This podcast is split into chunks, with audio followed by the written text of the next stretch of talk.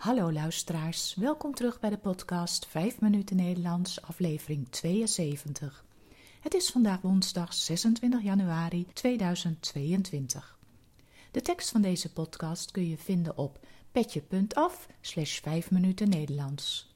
Als je de tekst van eerdere podcast wilt ontvangen of vragen hebt, stuur dan een e-mail naar 5minutennl@gmail.com. Mijn naam is Caroline, ik ben taaldocent op de universiteit en woon in Leiden. In deze podcast vertel ik iets over mijn leven, over wat ik de afgelopen dagen heb beleefd of iets over de Nederlandse taal en cultuur. Aflevering 72. Ophef in Medialand. De afgelopen anderhalve week was er veel ophef in Nederland over het televisieprogramma The Voice of Holland. Misschien ken je het programma wel. Het is hier heel bekend en het is ook in veel landen te zien.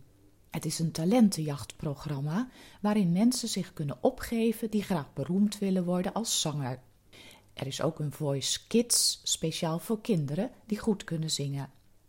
De jury bestaat uit 4 leden, echte zangers, die naar de kandidaten luisteren zonder ze te zien. Als ze de kandidaat goed vinden, drukken ze na afloop van het liedje op een knop en dan draait de stoel om, zodat het jurylid de kandidaat kan zien. Als er 1 jurylid omdraait, wordt dit de coach van de kandidaat. En als meerdere juryleden zich omdraaien, mag de kandidaat kiezen wie van hen de coach wordt.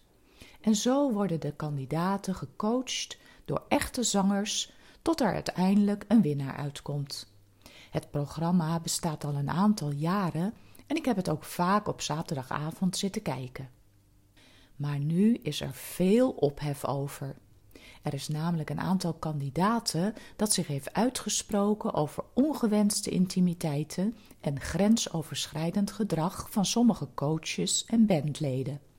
Vorige week zaterdag kwamen de eerste geruchten in het nieuws.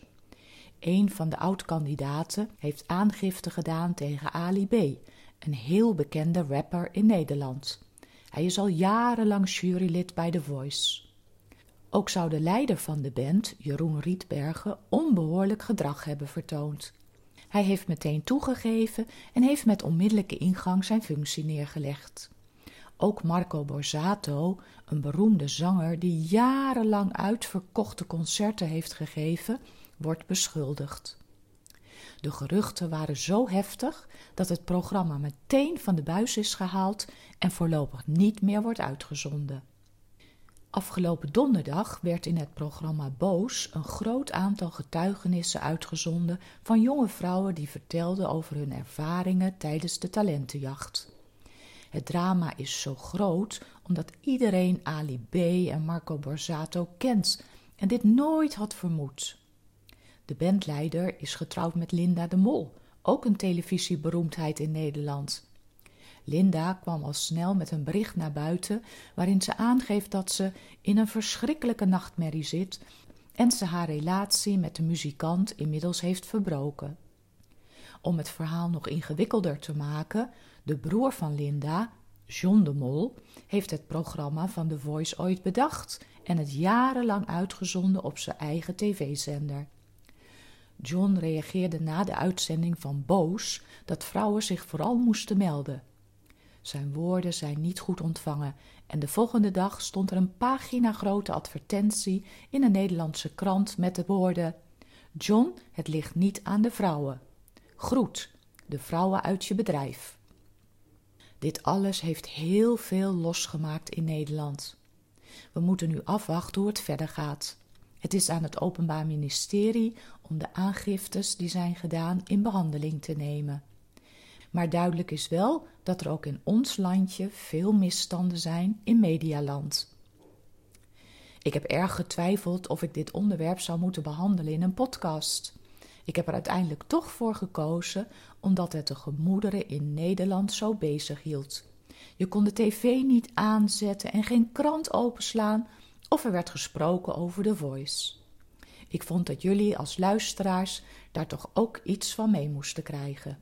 Volgende week hopelijk weer een wat luchtiger onderwerp. Tot slot nog een zakelijke mededeling. Vanaf volgende week kun je de tekst van de podcast alleen nog met een abonnement via de website petje.af lezen.